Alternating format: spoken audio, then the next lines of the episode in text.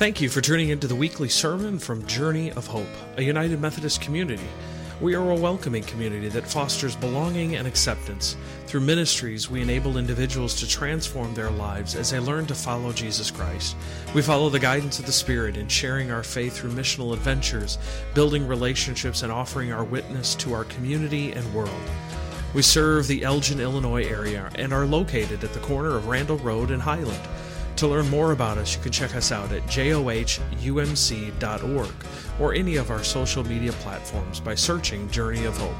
And now, here is this week's message. Morning reading comes from Matthew chapter 9, verse 35 through chapter 10, verse 23. Jesus went through all the towns and villages, teaching in their synagogues, proclaiming the good news of the kingdom, and healing every disease and sickness. When he saw the crowds, he had compassion on them because they were harassed and helpless, like sheep without a shepherd. Then he said to his disciples, The harvest is plentiful, but the workers are few. Ask the Lord of the harvest, therefore, to send our workers into the harvest fields.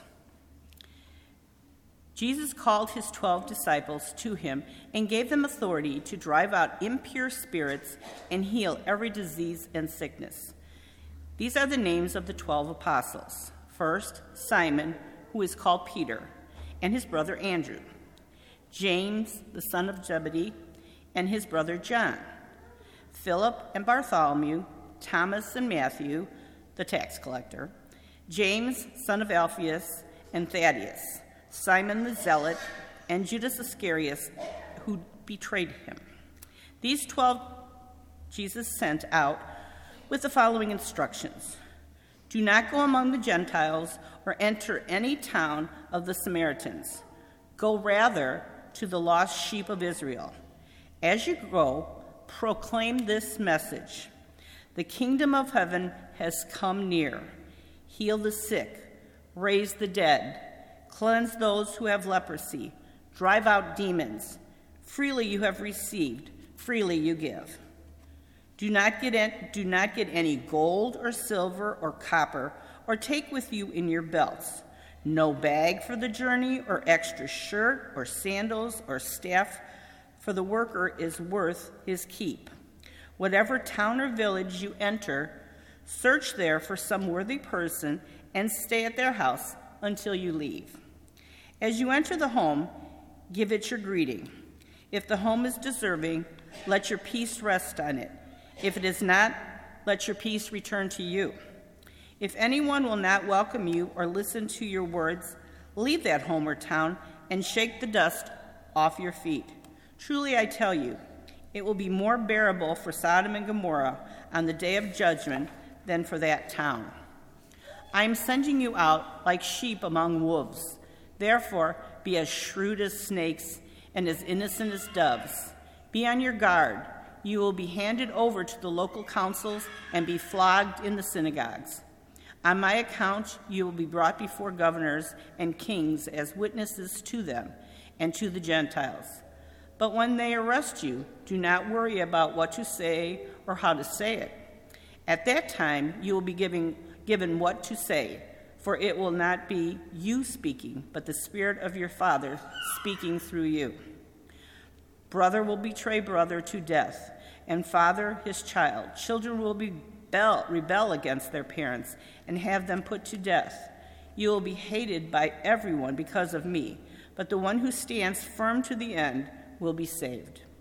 When you are per- persecuted in one place, flee to another. Truly I tell you, you will not finish going through the towns of Israel before the Son of Man comes.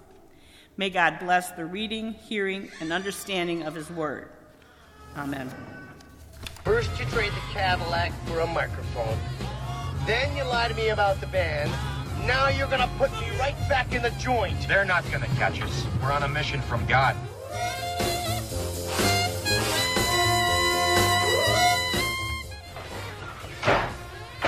106 miles to Chicago. We got a full tank of gas, half a pack of cigarettes. It's dark, and we're wearing sunglasses. Hit it.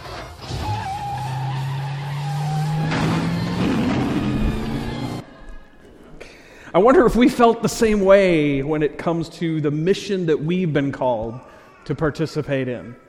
It's a long way to the mission field, and although we may have a full tank of gas, it seems really dark, and we're even blinding ourselves even more with preferences instead of God's purpose. But yet, we are on a mission from God. Will you pray with me? Gracious and Almighty God, God, I ask that you would open our hearts and our minds to hear your word, to hear your message for us. God, I ask that the words that I speak would no longer be my own, but they would be your words, your words for your people. In Jesus' name, amen. I would encourage you to have your bulletins. It does have a spot for your compass guides uh, with you that you can respond to different questions. It also has a spot where you can take some notes so that when the Spirit speaks to you today, you will write those down so that you remember those. So there's a there's a lot to unpack today out of today's scripture. Uh, the sending out of the disciples, rules for the journey, warnings, and the giving of authority. However, before all of that, we find a few verses about Jesus. Jesus has just taught the famous Sermon on the Mount, where we hear all about how we should live our lives and with each other and to how to grow in our faith. And immediately following this teaching engagement, Jesus goes on a whirlwind healing tour. Leprosy, blindness, paralysis, demon possession, bleeding, and even death are some of those in which Jesus healed. And this is where our message picks up. The passage that we had read. Verse 35 could be seen as a summary of what the previous five chapters was all about. You see, Jesus had gone through all the town's teaching, proclaiming the kingdom and healing everyone. But verse 36 gives us a little insight as to what is happening to Jesus right then. Because it starts off with when he saw the crowds.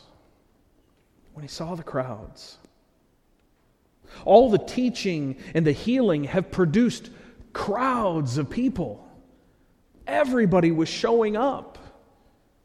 I dare say, even more than a Taylor Swift concert all the crowds were gathered around and coming around Jesus. Maybe they were all in need of something from Jesus.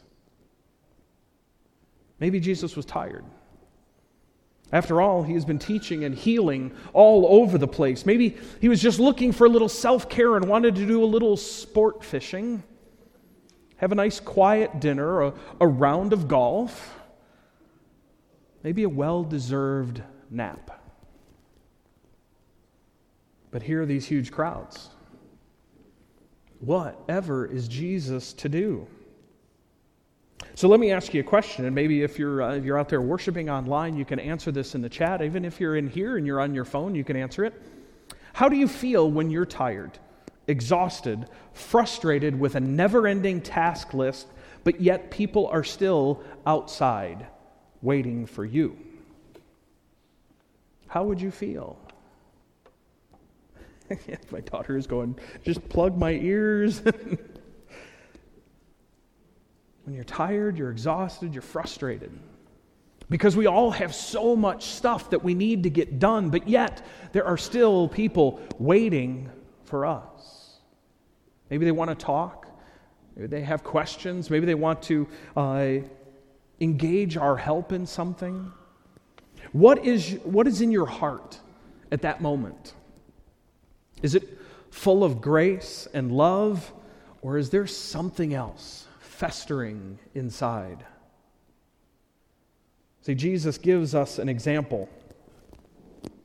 An example at that moment of how we are to live in those moments because he had compassion for the crowds.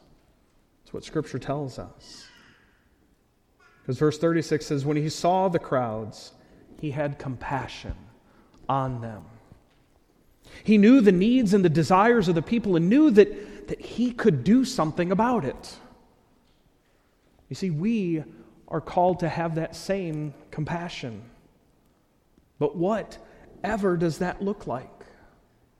What does that kind of compassion look like? What does it look like to have the compassion of Jesus? Is this also what it means to live a Christ like life? Yes, I believe it is. You see, Jesus had compassion for the world's pain, the world's sorrow, the world's hunger, the world's distress.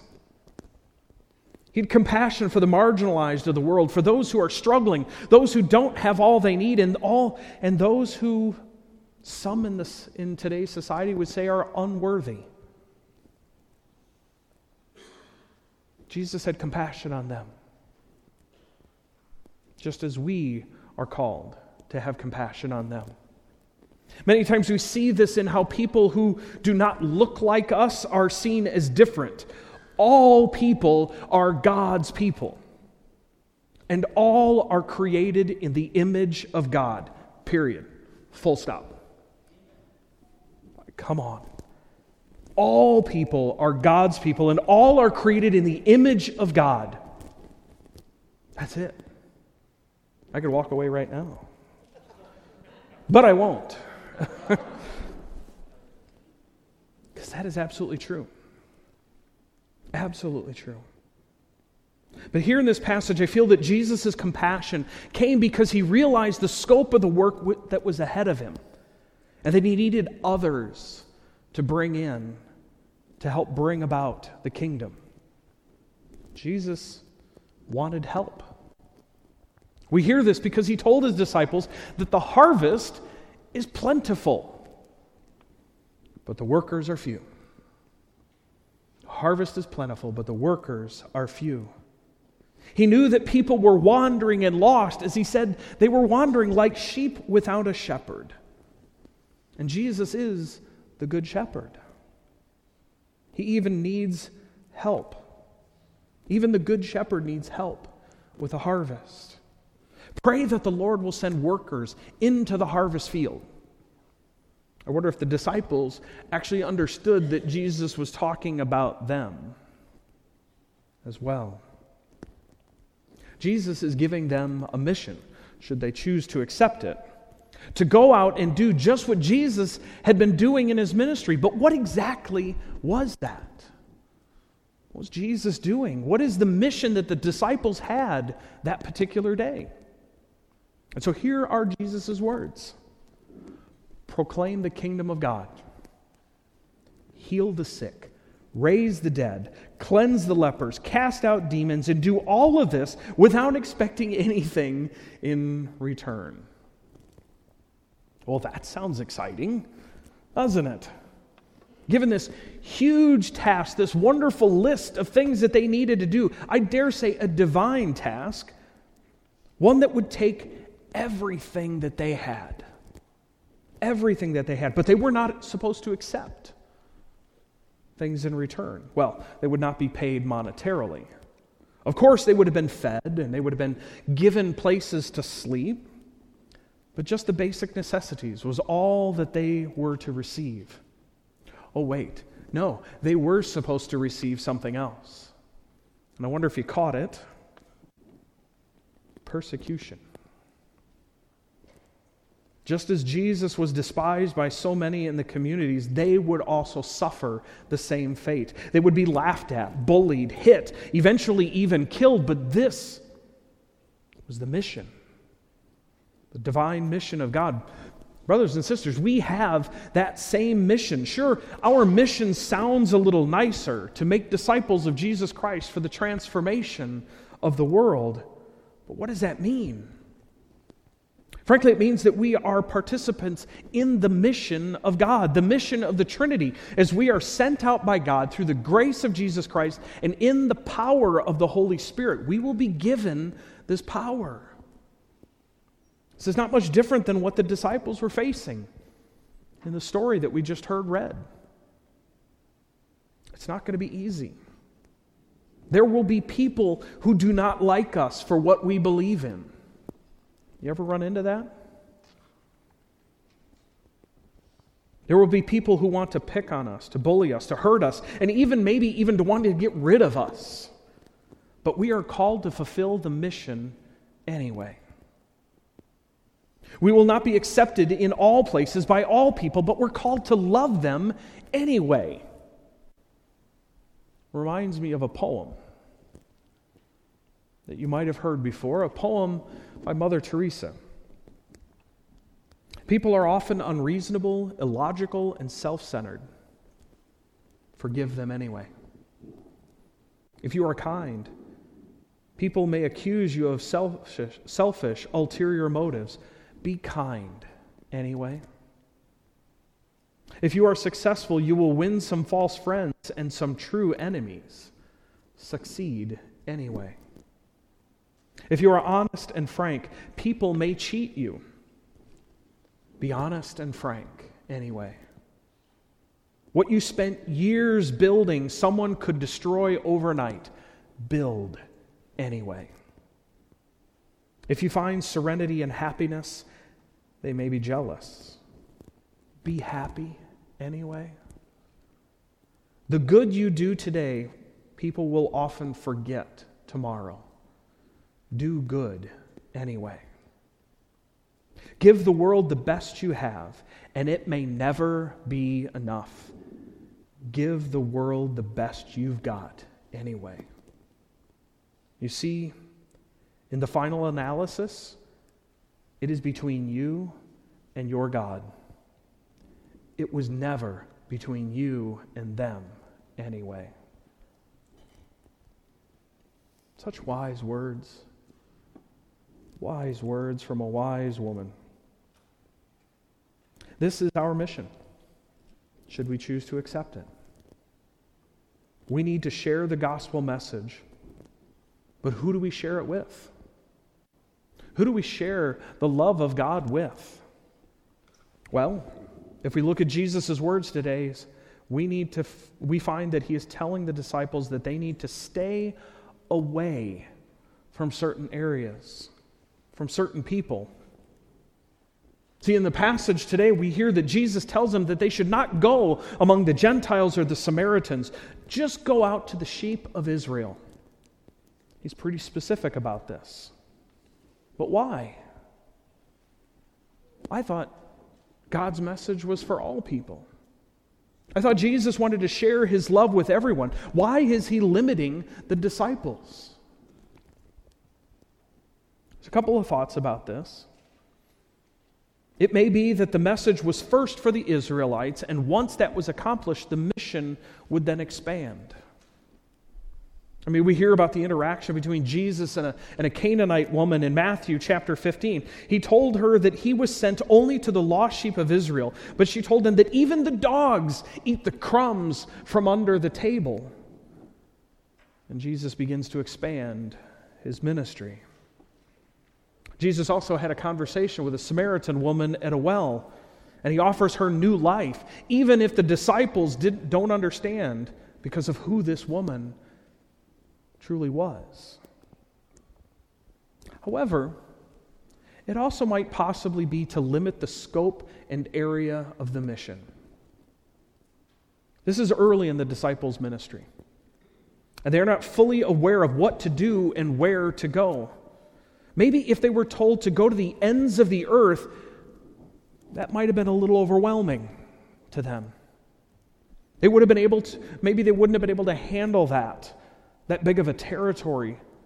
So Jesus tells them, keep it local for now. Maybe that's the kind of words that, that we need today. Maybe we're thinking about our mission and the vision here at Journey of Hope, thinking about the, the multi site campuses, the extending the ministries, the reaching multiple communities, and even reaching out to the whole world. And we go, it just seems like it's too much. It seems like it's too much space. We can't handle that much space. Can we bring it a little closer to home? Can we shrink the, the square footage of the mission field? At least until we get more comfortable. I'd like to tell people who desire to invite people into a relationship with Jesus Christ, especially when they're scared about being vulnerable in that way, that they don't have to walk up to a complete stranger and say, Hey, do you know Jesus? Anybody comfortable with that? no. They don't have to beat on their Bible and tell people that they're going to hell if they don't listen to you. They don't have to be like the bullhorn guy down on the corners who barks at everyone walking past. I tell them, start small. Start small. This is what Jesus is saying. Start, start small. Start with what I would call your circle of influence. We all have them. We all have them. These are the people that you already know. These are your family, your friends, your coworkers, people at your kids or your grandkids' baseball games and soccer games. A lot of times we have churches that, that talk about this, and we've said this many times before. It's like, hey, we want, we want young families. We, we don't know how to reach out to them and call them in and to, and to invite them into worship. We don't know that many young families. And frankly, there's a really strange thing with me going out to some random soccer game and just talking to people about coming to church. I said, well, you know what? You got kids, you got grandkids, you have people in your circle of influence that you can invite. And trust me, the, your words to them carry far more weight than they would if you just walked out onto a soccer field and started asking people to come to church with you. Not saying that you shouldn't do that. You still should invite people in. But start with your circle of influence, start with those people. You see, because the other thing is, is that these are the people who know who you are. They know you. So if you talk to them about your faith, they're going to listen because they're interested. They have buy in with you because they know who you are. If you're offering a witness to what God has done in your life, I guarantee you that they will listen to you. They trust you. And they are interested in your life story, just as you are interested in other people's life stories. This is how you can share a testimony this is how you can share a witness, even proclaim the kingdom, as Jesus asks us to do. Who knows? One of your friends, your family, or your coworkers might need a positive word today. And they might receive healing through something that you say or something that you do. It's not always going to be easy. But this is what we are called to participate in. The harvest is plentiful, the workers are few. We here, we here worshiping online, we are the workers. The harvest is out there. The harvest is plentiful. We may be few, we're growing, but we may be few in numbers. But we can impact the world just by sharing with our circle of influence. God needs each and every one of us. God needs you and you, all of you. Jesus sends his disciples out and says, Go. Yes, you're going to get persecuted. Yes, it's going to be difficult. Yes, there's going to be walls that are thrown up before you, but you are called to participate in this mission to, to share the love of God with all people. That is our mission. Will we choose to accept it? Will you pray with me? Loving God, we hear your mission. We hear the words of Jesus telling us that we need to go live a Christ like life. We are to go and share your love with everyone around us. So, God, as we hear that mission, help us to fulfill it. Give us the words to say. Give us the people in our paths today and this week and beyond that, that we can share that love with, that we can share your grace with, and that we can invite into your very presence. God, help us. Help us to do that. Encourage us when we feel that we can't and give us the strength and the wisdom along this journey. Because, God, here we are. Send us. Send us into our circles of influence. Send us, send us into our communities and allow us to truly witness for you. All this we lift in Jesus' name. Amen. To encourage you in response to stand and join in our closing hymn. It's a very familiar one. It's hymn number 593, and it is those words Here I am, Lord, send me.